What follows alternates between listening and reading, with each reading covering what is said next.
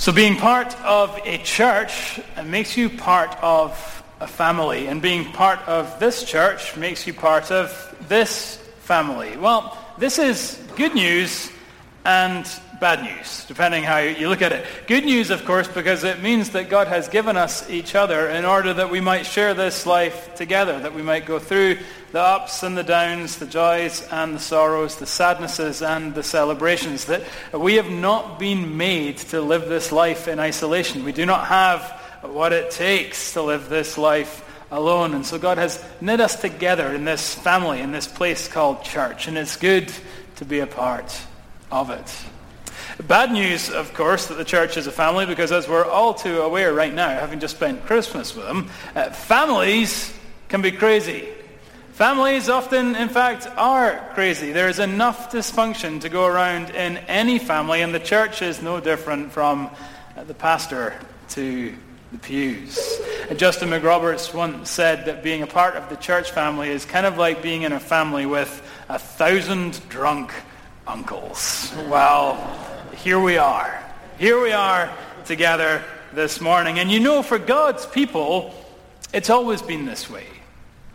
God's people have always been a spectacularly dysfunctional crew.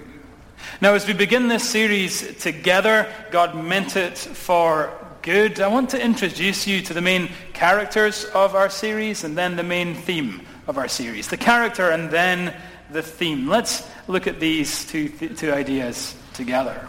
The first thing we see as we come to the characters, we're going to look at three of them, Jacob, Joseph, and his brothers. The first thing we see is that they are a spectacularly dysfunctional crew. Look with me first at, at Jacob, the father of these motley fools. When we meet him, we find him playing favorites with one of his sons, playing favorites with Joseph. Now, Jacob really should have known better. We did a sermon series on his life uh, last year, you may remember, or you could go back and listen to it, and you'll see that in his own family of origin, he had experienced firsthand the devastating effects of parental favoritism. In his family, he had found that his twin brother Esau had been favored by their father, Isaac, while he, Jacob, had been favored by their mother, Rebekah. And he had experienced the terrible discord and jealousy and destruction that this kind of parental favoritism can bring. Well, now he has a family of his own, and like so many of us, he repeats the mistakes of his parents. Perhaps he had said he never would. Perhaps he'd promised to be a different kind of parent. Well, as it turns out, here he is, making the same mistakes his own parents had made. Verse 3, uh, look at it with me, gives us the details. Now, Israel, which is another name for Jacob, loved Joseph more than any other of his sons because he was the son of his old age. This means that he was the son of his favored wife, Rebecca. Now, um, Rachel, sorry. Now, if we're looking for sign of dysfunction in a family, the fact that you have a favorite wife uh, should clue you in that all is not well in your family. Polygamy was condemned in the Old Testament. God never sanctioned it, never encouraged it, never allowed it. It was always a sin, and yet his people had fallen into this practice. And so here we have Jacob with his favorite wife, Rachel, with whom he has his favorite son, Joseph. Now, he knew, Jacob knew that God had promised to bring a savior from one of his descendants. And perhaps he considered that this Savior would come from, from Joseph's line, this favored son. As it turns out, that would not be the case. But for one reason or perhaps another, there's no doubt that he loves Joseph the most.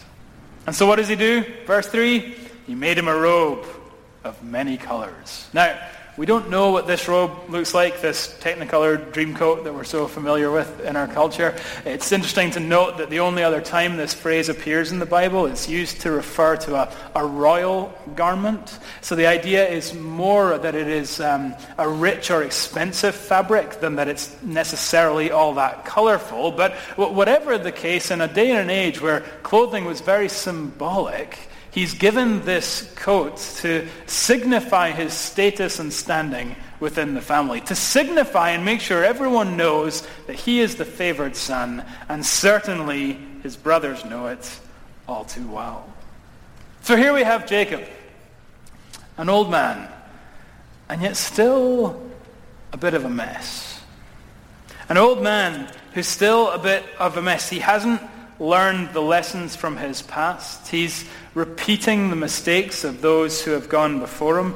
Even after all these years, Jacob has a long way to go. Now, I don't know about you, but his story uh, can resonate. Perhaps the story does resonate with, with you. Maybe this is where you find yourself today. Maybe you've uh, been around the church and been a Christian for, for a long time. And yet, maybe you're still struggling with the same old struggles. And maybe you're still uh, struggling with the lack of progress that you've made in the Christian life. Maybe you're embarrassed by the hypocrisy of your life if people only knew what you were really like. One commentator says, you are as justified today as you ever will be by Christ's righteousness. And yet, in some ways, you may be as far from living out the full implications of that reality as you have, have ever been. Do you feel like a hypocritical Christian this morning? Well, then this series might be for you. Because we're going to learn between here and Genesis 50 that you cannot outgrow your need of God's grace. It doesn't matter whether you're 85 or 75 or 15 or 5. We all stand in need of God's grace, and we're going to learn that it's available to us. No matter how long we've walked with him, or how far along we think we should be, or how big a hypocrite we might think we are, God's grace is here as it was for Jacob. So that's the first character that we're going to look at in our series. A second character comes in uh, verse, we're introduced to in verse 2, where after meeting Jacob, the father who plays favorites, we meet his favorite son, Joseph. Now, the first appearance of a biblical character in the stage of any narrative is always important. It sets the expectation for what this character might be like, and, and Joseph is no exception.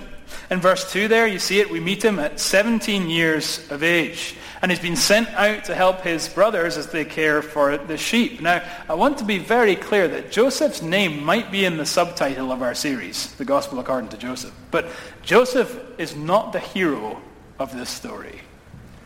His coat of many colors can't hide his true colors. Very quickly, we see that this 17-year-old, how did you feel about him as we read the text?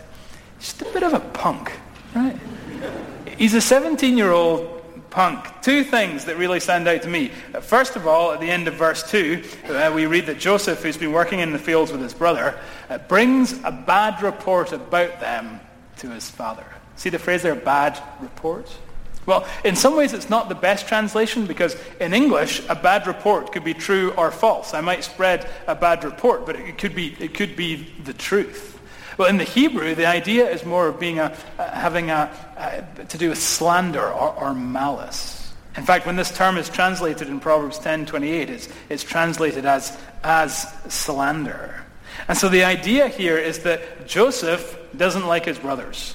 And so he's brought a fabricated or at least exaggerated report of their misdeeds back to their father. And being the smug youngest favored child, he knows that he'll be believed. So instantly, verse 2, we don't like this guy. Then it gets worse with his dreams, or more specifically, his handling of his dreams. First one comes in verse 7. You see it there?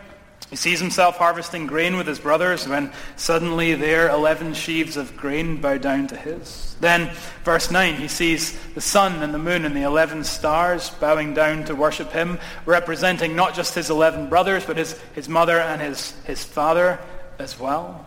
See, everybody already knows that Joseph is daddy's favorite. But now he makes sure to tell them all that he's going to be, in his eyes, God's favorite too. He is the one before whom all the others will bow. And he makes sure to tell them about it, no doubt gloating in the process. Isn't it interesting that in verse 8 it says that they hate him for his dreams and for his words? It's not just the dream, it's how he told them about the dreams. We read about Joseph and we just find that he's a distasteful wee punk. He's full of pride, inflated ego. He's on that wide path that leads to destruction. And he's in desperate need of an intervention to set him on a different path. And again, that's maybe where some of us find ourselves this morning, running down this path of life with very little thought of God, perhaps prideful like Joseph, making a name for ourselves, making a reputation for ourselves, perhaps more passively, just living life without giving the Lord a second thought. But our text is going to teach us that a life that is not lived in dependence upon the Lord is a life that's lived on dangerous ground.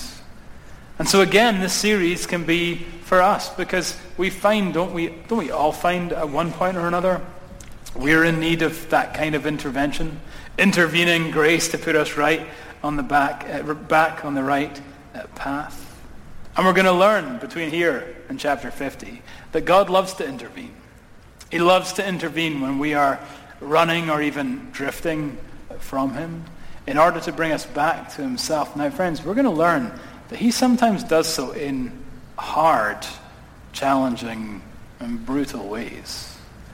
Sometimes his mercy is severe, but in the end, we're always glad that he's Uh, intervened for us. So that's the second character we see. First, Jacob, absolute disaster. Second, Joseph, bit of a smug punk. Third, the group of brothers. Now let's look at them together. Isn't it, isn't it interesting that brothers in Genesis never get along? Right? Begins with Cain and Abel. Good start, right? Um, and then we move along to Isaac and Ishmael, who don't get along, and Jacob and Esau, who don't get along, and now this motley crew, who certainly don't get along. Couldn't be farther from Philadelphia. We read that they hated Joseph. Why did they hate him? Well, first, verse 4, there's this quote this constant reminder that he's the favored son. Uh, we read at the end of that verse that they hated him and could not speak peaceably to him. Literally that says they couldn't speak peace to him. They couldn't even greet him. Such was their, their hatred for him. After the coat, we have these dreams and Joseph's cocky retelling of them. This made them hate him all the more. Verse 5 and then verse 8 again tells us that having hated him, they hated him more, and having hated him more, they hated him yet more again. They are full of anger and will soon learn next week in verses 12 and following that their anger doesn't stay below the surface. Their anger doesn't stay below the surface. It will soon erupt with vengeful intent, decisions and actions that they'll regret for the rest of their lives. These brothers are part of God's family, but their sin, internal and external, is, is on full display. Their sin is on full display. And again, that's where some of us find ourselves this morning. Perhaps it's the sin of hatred and anger like uh, the brothers here in this text. Perhaps it's another sin that you found in your heart and now is being let loose in your life. Perhaps you're, you're not aware what it is. Perhaps there's a kind of passivity that you've not even asked this question yet. Well, aware or unaware, this series again can be for us all. Because we're going to learn between here and chapter 50 that God loves to offer forgiveness in a way that doesn't just change eternity, but also brings health and peace to today. Health and peace to today. So what have we seen so far? Well, we've seen the characters. We've seen a father who's a disaster, Joseph who's full of pride, brothers who are full of hatred, which takes us to our theme. This group, father, son, brothers, full of, of folly, pride, and hatred, this group is God's people. This is the church. These are, these are, are God's chosen ones, and they're an absolute disaster. This group of disreputable men are the ones that God has claimed as his own, the ones who God has promised to use, the ones through whom God has even promised to bring the very salvation of the world. And you know, by the end, by chapter 50, we'll see redemption. We'll see redemption has taken place. God is going to intervene, bringing both salvation to this family and indeed health to their entire clan. And so we see the theme even at the outset here. The primary purpose of this section of Scripture is not to show us how we can be good people. the primary purpose of this section of Scripture is to show us how good God has been to us. And what's true of this section is true of the entire Bible. The point isn't primarily to show us how we can be good people, but to show how good God has been to us. Of course, we're going to find that every section of this uh, uh, part of the Bible finds its fulfillment in Jesus. He is the one through whom God has been ultimately good to us in his life and his death and his resurrection, so that by grace we who are sinners have been made friends. We who are broken can be healed. He can recommission us for his kingdom so that we'll learn what it means to be part of God's people. We don't celebrate our own goodness. We celebrate how good God has been to us. Let me close with a story. Um, New Year, I, am one of these sentimental people who likes to reflect on the year past and have highlights and lowlights and look ahead to the year to come and have, you know, wishes and, and resolutions. Well, a clear highlight for me this year came on our 15th anniversary. But to understand why, I need to tell you a couple other stories to, to make sense of it. Uh, first story is a, a reminder that last Advent, uh, we did a sermon series that many ways parallels this one uh, called The Dysfunctional Family of Jesus. And we looked at the family tree of Jesus and we saw the, the women who are listed there. So Tamar is in there and Rahab is in there and, and Ruth and Bathsheba and they are just phenomenally dysfunctional group of women. And the stories that are in this, those texts of kind of sex, drugs, and rock and roll uh, are, are enough to make any movie R-rated. Well, this was a, a really helpful sermon series to me because we looked at those women and saw how God brought redemption through them. And that was, was just a, a series that was really good for my soul. I often feel like God made me a pastor for my own soul, right? I don't know if it's going to be helpful to any of y'all, but it's going to be good for me, okay? So praise him for that, right? Um, it was just a, you know, one of those, one of those series that, that stuck with me and, and, did my soul good. So that's one dot. Hold on to that. Give you another dot and I'll connect them. Second dot for you to understand why um, our anniversary was so powerful is a kind of dynamic that's at play in my marriage with Rosie, and she's rolling her eyes at me right now. So um, here's how it works. Um, on any given day, I, uh, if you ask me how I'm doing out of 10, I'll be a 2 or an 8. I'll be depressed or delighted, right? Rosie, every single day of her life, is a 6, okay? She is steady, practical, stable. How are you today? 6. How are you tomorrow? 6. From generation to generation. Yesterday, today, forever. She is the same. Um, Jesus comes back, maybe six and a half. Right? right? Just like super steady. And... Um, this creates funny moments in our marriage, right? Because I'll, for example, I'll read a book and I'll just weep at how beautiful it is. And then I'll give it to her and she'll be like, me, right? you know, it's just, gonna, it's, just, it's just this kind of dynamic at play. Now, some, from time to time she'll come to me and she'll say, do you wish it wasn't like that? You know, do you wish that we could have more of those kind of like philosophical connections? And I'm always like, no. That is not what I need, right? Jeff Vogan came up with a picture. It's like, I'm like the puppy that needs someone on, to be on someone's leash, you know? So that's, that's healthy for, for our dynamic. Um, so I will say, no, no, no, I, uh, that's, not what I'm, that's not what I'm looking for in a spouse. Well, those two stories, Advent, dysfunctional family, this dynamic in our marriage. Here we are, sitting in a restaurant in Williamsburg, celebrating our 15th year anniversary this summer. And it comes time to exchange gifts. And I give her my gift, and it's like, eh, whatever, right? And then she gives me this. Take a look at it. If you're sitting at the back, you can come up at the end and have a closer look. Can you see what it is? It's, the paint, it's a painting Rosie had commissioned, uh, and it's called The Four. And it's the four women that are in Jesus' family tree. So we have Tamar here. And then we have Rahab, see with her scarlet cord. And you have Ruth holding some grain. And you have Bathsheba holding the baby of adultery.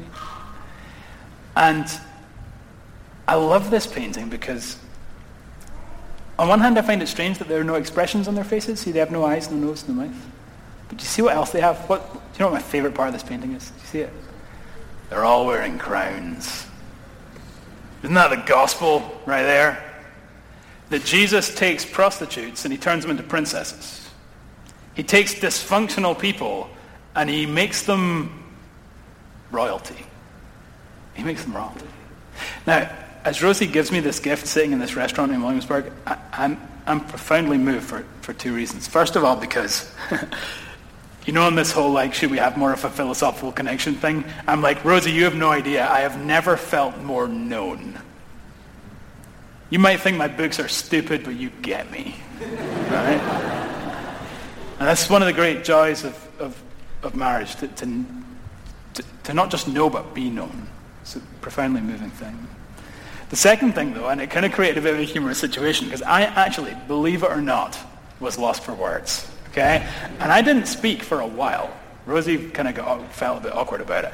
Um, and at one point, she actually went to the, bathroom and said, by the time I come back, you better pulled yourself together.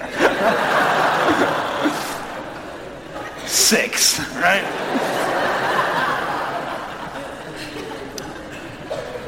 but the second thing that really moved me when I looked at this in my office, and uh, when I looked at this at the, in the restaurant, and now as I look at it in my office, it, it hangs in my office now, is the reminder that God loves to take broken, dysfunctional people and do something beautiful in them. And when I see this painting, I know he's doing the same in me. he's doing the same in me. And our prayer for this series is that he's going to do the same in us all. Because what we saw him do with these women, with Tamar and, and, and the rest, we're going to see him do in these men, Jacob, Joseph, and the rest. Last year we saw the women. This year we see the men. They're all a complete disaster. No, no, you know, no group is worse than the other. They're all just completely dysfunctional. And yet, by his grace, God takes them all and makes something beautiful from them. So we are, yes, a dysfunctional family. You do have a thousand drunk uncles. But we also have the promise and the hope that, what, has been, what is broken is now being made new. And may we see that as we work through this series together. Let's pray. Father, I'm grateful for Tamar and Rahab and Ruth and Bathsheba, for Jacob and Joseph and all the brothers uh, for the mess that they are. Because it reminds us, Lord, that the Bible is, is not written to show us how we can be good people. It's written to show us how good you've been to us. And as surely as you were good to those women and as surely as you were good to those men, so surely now you are being so good to us in your Son, Jesus Christ. Uh, Lord, though we, we pray that you would be with us in these coming weeks as we study this uh, as a church and that we really would be growing as you grew them in, in response to this, this gospel grace. Um, and it's not a thing we pray lightly, because as we know from experience and as we'll see from these passages, growth is hard, and your intervention can be severe. Uh, so help us, we pray. Would this uh, time together in your word serve to make us more like your Son? We ask it in his perfect name. Amen.